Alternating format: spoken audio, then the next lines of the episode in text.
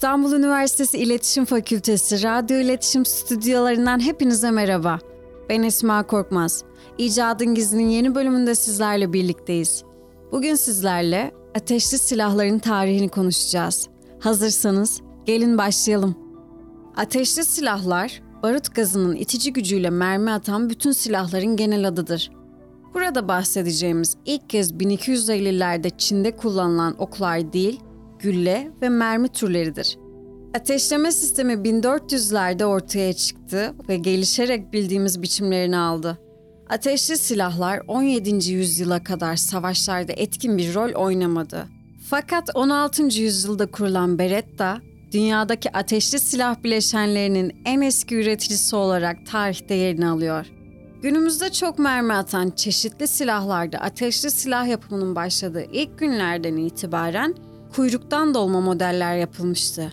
Ne var ki çok mermi atan silahlarda olduğu gibi kuyruktan dolma silahlarda ateşleme mekanizmalarının geliştirilip güçlü ve güvenli silahların yapılmasına kadar başarılı olamadı. Bu model 1860'larda ABD ve İngiltere'de merkez ateşli metal fişeklerin yapılmasıyla gerçekleşti.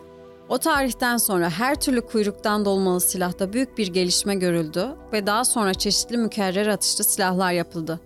Namluda hiçbir kalıntı bırakmayıp mermiye kara baruttan daha yüksek bir hız verebilen yeni tip bir barutun geliştirilmesiyle mükerrer atışlı ve yarı otomatik silahlar gerçekleştirildi.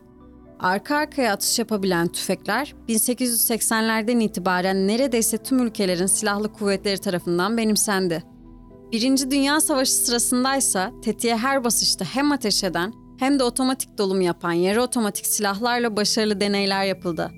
Ateşli silahların Osmanlı Devleti'nde kullanımı ise erken tarihlere dayanır. Osmanlı-Macaristan savaşlarında 1443'te Vidin'i savunan Osmanlı askerleri arkebüs kullandılar. Arkebüs, 15 ile 17. yüzyıllar arasında kullanılan, namludan doldurulan bir tüfek türüdür. Öncülü olan küçük toplardan farkı fitilli olmasıdır. Ardılı olan tüfekler gibi yivsizdir. Güncel bilgilere göre arkebüs, 1448'deki 2. Kosova Savaşı sırasında da Osmanlılar tarafından muharebede kullanıldı. 15. yüzyılın sonlarında bir omuz askısı, doldurma kabı ve kibrit kilidi mekanizmasının eklenmesi, arkebuzu elde taşınan bir ateşli silaha ve aynı zamanda bir tetikle donatılmış ilk ateşli silaha dönüştürdü. İcadın gizinde bugün sizlerle birlikte ateşli silahın tarihini inceledik. Bir sonraki programımızda görüşünceye dek. Şimdilik hoşçakalın.